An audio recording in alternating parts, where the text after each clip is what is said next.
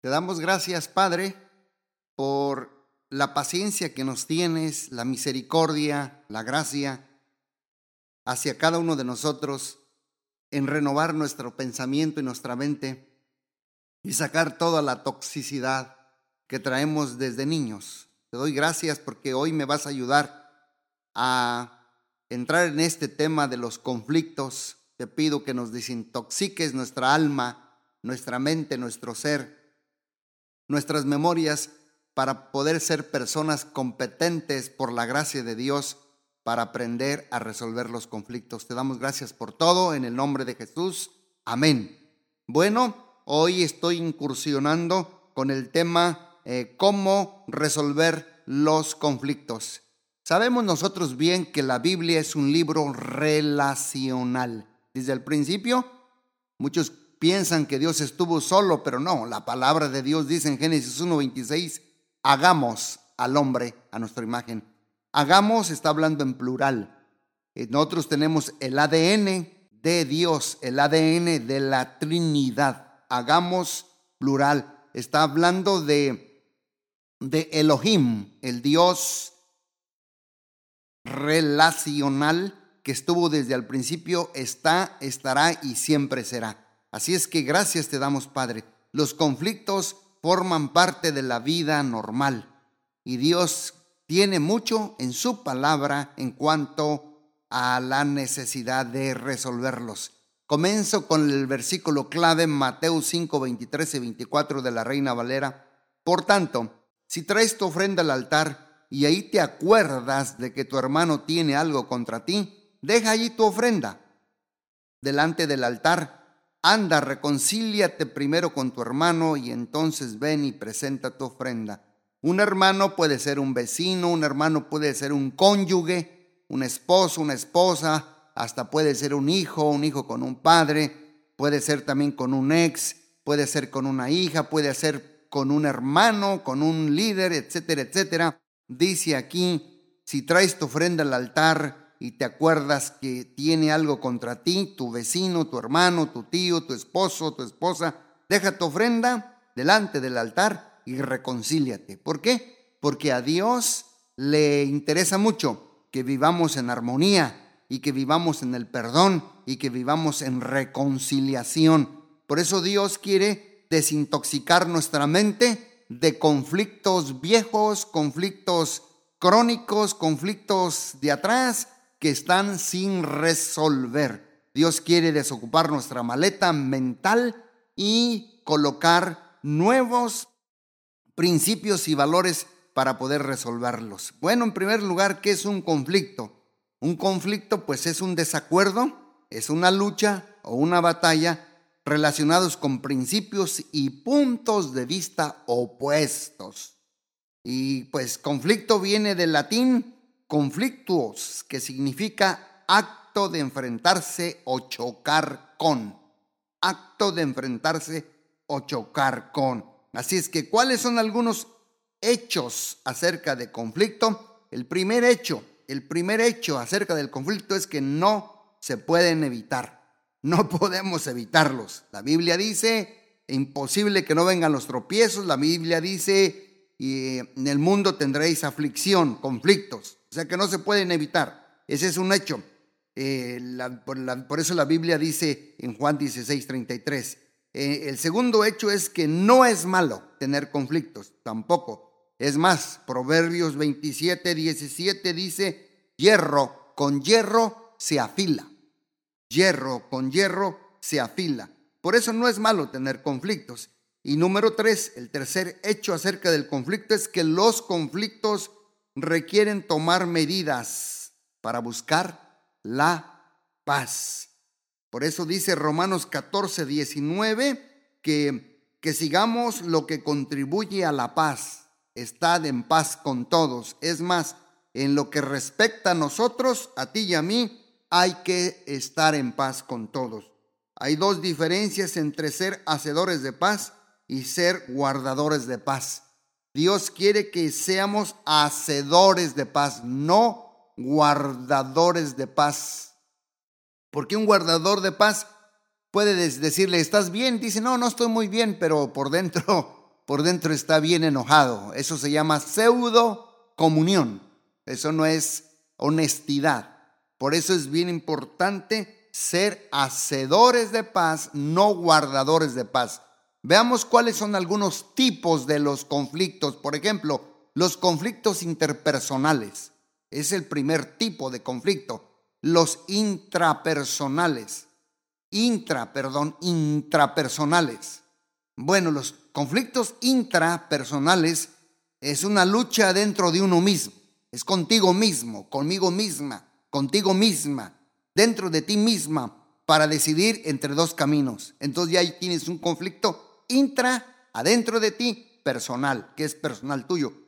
Por ejemplo, Jesús en el huerto del Getsemaní estaba allí teniendo un conflicto intrapersonal. Estaba luchando entre la voluntad humana versus la voluntad divina.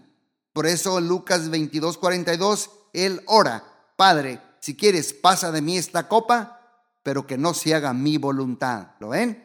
Jesús tenía un conflicto intra, intrapersonal adentro de él. El segundo tipo, ahora sí, es el conflicto interpersonal, que es diferente al intrapersonal. Los conflictos interpersonales son choques de ideas o intereses. pero aquí sí ya es entre dos o más personas. Recuerden, choque de ideas de intereses entre dos o más personas, hasta un grupo. ¿Recuerda usted a Jacobo y Esaú en Génesis 27, 41? Que dijo, llegarán los días de luto de mi padre y yo mataré a mi hermano Jacob. Ay, caray. Este Esaú traía un conflicto interpersonal con su hermano Jacob porque le había robado la progenitura. Bueno, Segundo tipo de conflicto interpersonal. Y tercer tipo de conflicto son los conflictos intraorganizacionales. ¿Cuáles son? Son una acción opuesta que surge dentro de un grupo, ya sea una familia, un departamento, una iglesia o hasta un partido político. Estos conflictos intraorganizacionales, la palabra lo dice, son de una organización adentro. El ejemplo, ¿recuerdan ustedes los informes de la exploración de Canaán? De los dos espías que mandó a, reconocer la tierra. Eh, Caleb dijo, subamos. Los otros dijeron, no podremos subir contra aquel pueblo. Y Caleb dijo, subamos, Dios nos lo ha entregado. y los otros diez espías decían, no podemos, son más grandes que nosotros, allá había gigantes. Nosotros parecíamos como langostas y chancharras. Este era un conflicto intraorganizacional de toda la organización de la peregrinación de todos los hebreos que habían salido de la tierra de Egipto. Y el número cuatro, el cuarto tipo de conflicto es los conflictos interorganizacionales. El otro es intraorganizacional, este es interorganizacional. Pues aquí ya es una batalla o acción opuesta ya esto sí es entre dos o más grupos, familias, compañías, religiones o países. Por ejemplo, cuando los israelitas entraron en conflicto con los egipcios, recuerdan en Éxodo 14:10, y cuando Faraón se hubo acercado, los hijos de Israel alzaron sus ojos y he aquí que los egipcios venían tras ellos porque los hijos de Israel temieron en gran manera y clamaron a Dios este ya tenían un conflicto interorganizacional. Bueno, ya vimos los cuatro tipos de conflictos. Hay que hay una, diferencia que hay entre una solución y una reconciliación cuando hablamos de conflictos. Bueno, eh, solución y reconciliación, los dos son diferentes. Resolver significa buscar la respuesta.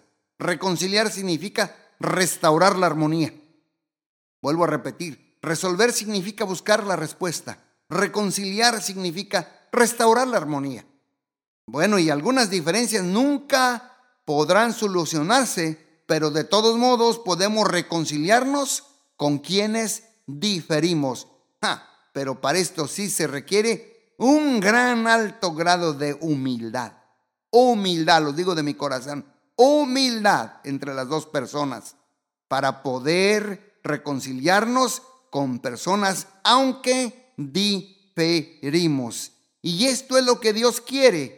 Por eso dice la Biblia, en cuanto dependa de nosotros debemos buscar la paz con todos. Si es posible, en cuanto dependa de vosotros, estad en paz con todos los hombres. Romanos 12, 18, estar en paz con todos. Muchos de ustedes que han venido a mi oficina han visto que tengo yo una fotografía en la pared que dice cuatro formas de resolver conflictos y yo le puse allí una P que significa problema, es como un muro eh, y puse cuatro P's porque hay cuatro formas de resolver un problema, un conflicto. El primero forma son las personas que cuando ven un problema enfrente de ellos en el matrimonio, con sus hijos, con un con una persona, son personas que se detienen, hacen un stop, porque ven como que hay un muro frente a ellos y no quieren confrontar el problema. Y esto es mantener el problema siempre, siempre presente, porque ahí está el problema. Es como alguien dijo, hay un elefante en la sala y nadie dice nada. Porque es, es una manera, una forma de resolver un conflicto que se detiene la persona. Te mantienes estático para evitar discusión por temor, no saben cómo enfrentarlo por inmadurez o por conductas infantiles. Y mucho aquí tiene que ver por temor. Yo he conocido muchos matrimonios que hay ciertos temitas que mejor entre ellos ni lo tocan porque saben que van a salir del chongo, porque saben que van a salir eh, este, lastimados. Entonces usan esta forma, ¿cuál? Se detienen. Pero eso no, eso no va a resolver. La segunda forma es, son los que ven el, el conflicto, la P, enfrente de ti el problema y no te detienes, sino estos escapan, se van, escapan, escapan de los problemas, son escapes místicos. Esto no resuelve y muchos se van a los escapismos, por ejemplo, drogas, alcohol, comida, televisión, los juegos de póker, las adicciones, la porno, los trabajólicos. Se van y se refugian, se van y se escapan y tienen un tremendo problema con un hijo en la casa un tremendo problema con la esposa, con el esposo, un tremendo problemón con alguien en, un grupo, en la iglesia, un tremendo problema, porque quieren escapar. Esta es una forma de resolver el conflicto no muy saludable, es tóxica. Por eso Dios quiere sanarnos de la primera, de los que se detienen y también de los que escapan. Y la tercera forma de resolver el conflicto son los que ven el conflicto, no dan un stop, un alto, no se escapan, sino que le dan la vuelta. O sea que lo ven y le dicen como decirle, hola torito, le dan la vuelta y siguen adelante. Y, viene otro conflicto, le dan la vuelta y siguen adelante. Y este tipo de problema a la larga tiene muchos problemas, issues sin resolver y lleva la maleta mental llena de toxicidad que tarde o temprano le van a pasar factura. Tarde o temprano le van, vas a caer en una depresión, en un estrés, en amargura, en resentimiento, porque no es una manera tampoco saludable, es tóxica, es una, una manera en la mente tóxica de darle vuelta y siguen muchos conflictos sin resolver. Entonces vamos a aterrizar. ¿Cuál es la manera saludable, sana, cuál es la forma mm, más funcional que no es tóxica mentalmente para resolver el conflicto? Bueno, es los que lo atraviesan. Ponte una P como un muro frente a ti. Recuerda, el, el problema está enfrente. Unos se detienen, unos se escapan, unos le dan la vuelta. Pero este tipo de, de mentalidad sana que se ha desintoxicado lo atraviesa, lo enfrenta, dice, voy a hablar, necesito hablar, tengo que hablar. ¿Por qué voy a dejar eso allí nada más así, que se arregle solito? Muchos piensan que el tiempo sana todo. ¿Quién dijo eso? Es una mentira. Es lo que hagamos durante el tiempo. Es el tiempo, pero tenemos que hacer algo porque los problemas no se resuelven solitos. Por eso hay muchos matrimonios que me están escuchando que les va a ayudar esto que tienen muchos problemas crónicos, crónicos. Hay que desintoxicar. Por eso todos estos podcasts son detox mental, desintoxicar la mente. Sigo repitiendo y sigo repitiendo ¿Cómo podemos desintoxicarnos de conflictos en la mente? Hay que atravesarlos, hay que pedirle a Dios sabiduría, hay que decirle a Dios, ayúdame a vencer el miedo, ayúdame a poner el orgullo abajo, ayúdame, oh Dios, a atravesar el problema. Tengo que hablar, tengo que decir, tengo que escuchar, tengo que reconciliar algo. Aunque defiramos, pues no vamos a ser enemigos. Y si el otro no quiere, pues en lo que respectas a ti, tú estás en paz con todos. Pero no guardes rencor, no guardes ira, no guardes amargura, porque eso sí, y eso sí te toxifica tu mente, tus pensamientos. Y usted sabe que muchas de las decisiones que hacemos, muchas de las decisiones que hacemos es porque nos sentimos de tal manera que empezamos a hacer esas decisiones así. Pero esos, esos sentimientos vienen de cómo pensamos. Es bien importante, por eso, desintoxicar nuestra mente. Cambia tu manera de pensar y cambiarás tu manera de vivir. Entonces tenemos que atravesarlo, tenemos que enfrentarlo, tenemos que discutirlo, tenemos que hablarlo, tenemos que atacar el problema, atacar el problema no se ataquen uno al otro. Enfóquense en cómo me siento, en los sentimientos, no en tú y tú y tú y tú. Eso estás atacando a la persona, lo estás ultrajando, lo estás lastimando. Ataquen el problema, no se ataquen el uno al otro. Eh, estoy pidiendo a Dios que te ayude y me ayude a desintoxicarnos si ese es nuestro estilo y nuestra manera de enfrentar los problemas. Así es que formas, características de manejar los conflictos. Bueno, yo he aprendido en consejería que a muy temprana edad cada uno de nosotros empieza a desarrollar su propio estilo de manejar el conflicto. Cada uno tiene un estilo, porque nuestra manera personal de pelear se desarrolla a partir de nuestros primeros instintos naturales, nuestra personalidad y también el ejemplo que recibimos de nuestra familia de origen. De allí es donde nosotros, a muy temprana edad, desarrollamos nuestro propio estilo de resolver los conflictos.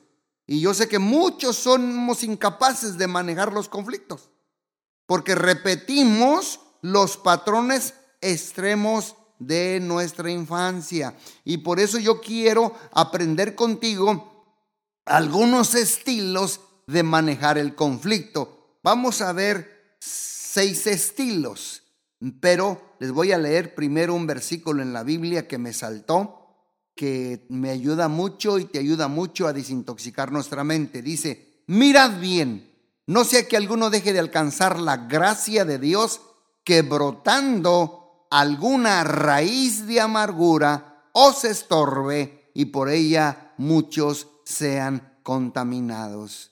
Cuando nosotros no tenemos la gracia de Dios y la mente desintoxicada para resolver los conflictos, muchas veces brota una raíz de amargura y esa raíz de amargura crece como un árbol frondoso, grande y nos estorba.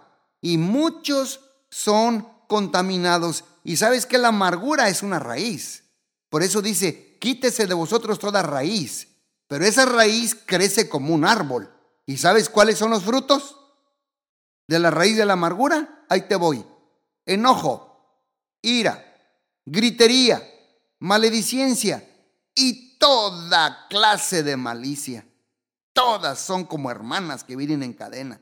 Que Dios nos ayude y nos desintoxique nuestra mente. Bueno, vamos a ver los estilos que aprendimos, ya dije, desde niños.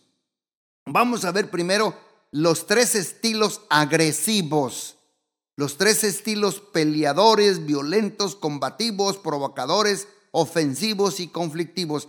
El primero en consejería le llamamos el tiburón.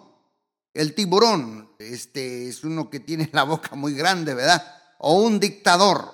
El tiburón es una persona, sea hombre o mujer, que me esté escuchando, controlador o controladora, juzgón o juzgona, de mente cerrada, criticón o criticona, usa los juegos de poder, ríndete o te ataque.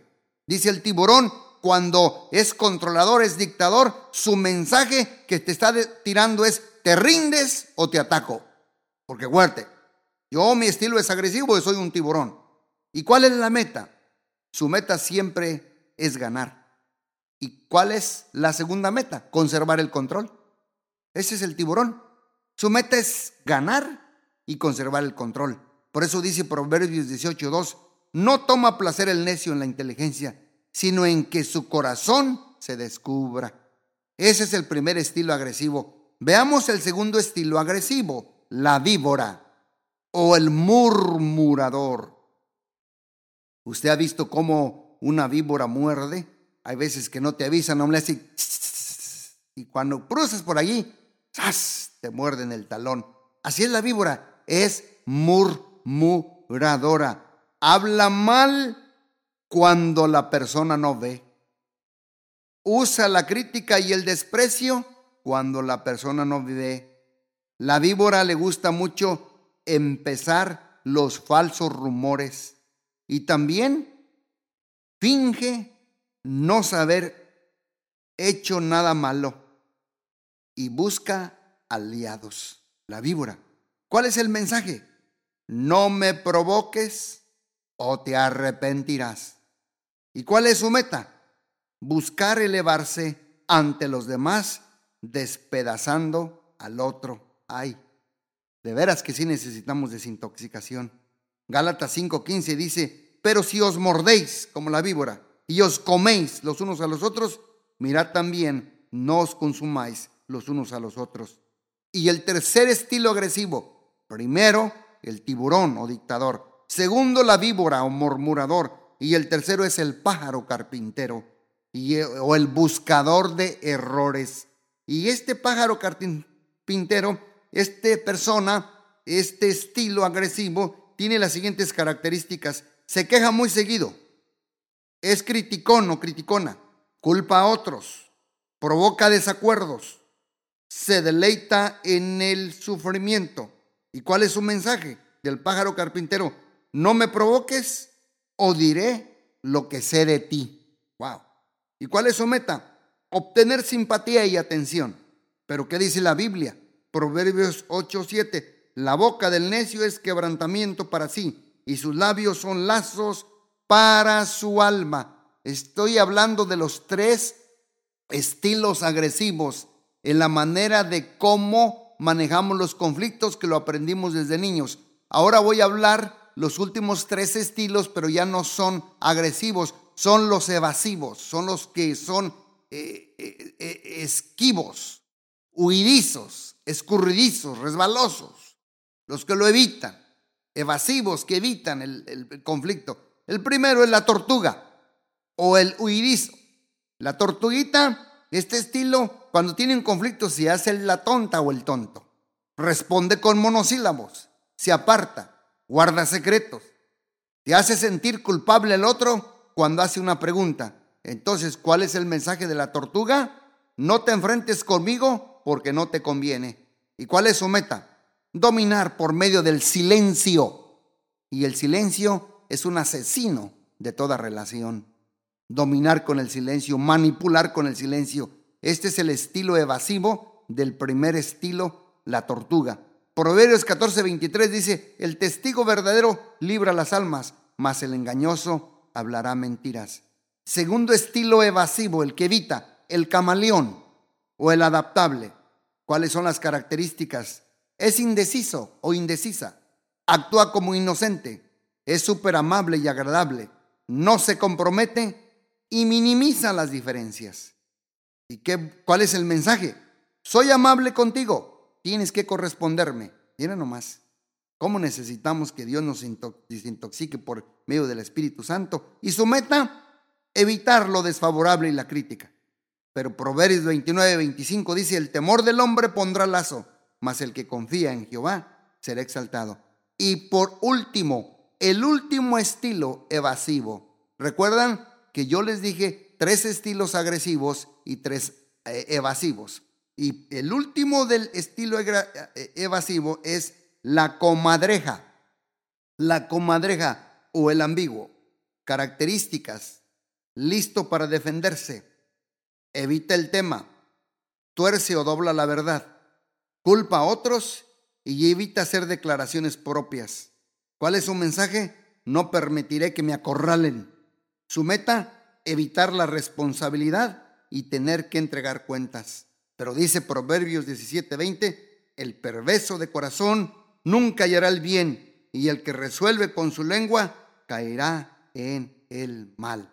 Padre, te doy gracias porque nos ayudas, Padre, a desenmascarar estos estilos, Padre, de manera de resolver conflictos. Te pedimos, Padre Celestial, porque yo sé que cada uno tiene un estilo. Si es el agresivo o es el evasivo. Te pido, oh Dios, que tú desintoxiques y nos sanes nuestra manera de resolver los conflictos en forma agresiva si tenemos características del tiburón o de la víbora o del pájaro carpintero. Sánanos, Padre. Te pedimos que arranques de nosotros toda raíz de amargura porque esa nos estorba y muchos son contaminados. Y también te pido, Dios, que nos sanes si tenemos el estilo evadizo, que evademos, que no nos gusta el, que evitamos el, problema cuando tenemos que confrontarlo. Señor, si tengo características de tortuga, Señor, que, un, que me he hecho el tonto, que, que guardo secretos, que me aparto, que te hago sentir culpable a los demás, te pido que nos sanes y nos desintoxiques y nos ayudes, Padre Celestial, a no dominar por medio del silencio. También si tenemos el estilo del camaleón, indeciso, que actuamos como inocentes, Señor, ayúdanos, Padre Celestial, a ser más como tú y a tener la mente de Cristo. Y por último, si tenemos las características de una comadreja o el ambigo listo para defenderse, rápido evitamos el tema, torcemos o doblamos la verdad y culpamos a otros. Ayúdanos, Padre, a aceptar cuando de veras es nuestro problema y cuando de veras nosotros la regamos. Y ayúdanos también a ser humildes, tener un corazón como el tuyo, para poder, Señor, ser personas amantes de la paz, resolvedoras de conflictos y ser personas, Señor, hacedores de paz. Como tu palabra dice, bienaventurados los pacificadores porque de ellos será el reino de los cielos. Te doy gracias por todo, por traer alivio y desintoxicación a nuestras mentes de todo conflicto crónico del pasado. En el nombre de Jesús. Amén, amén y amén. Dios les bendiga y hasta la próxima.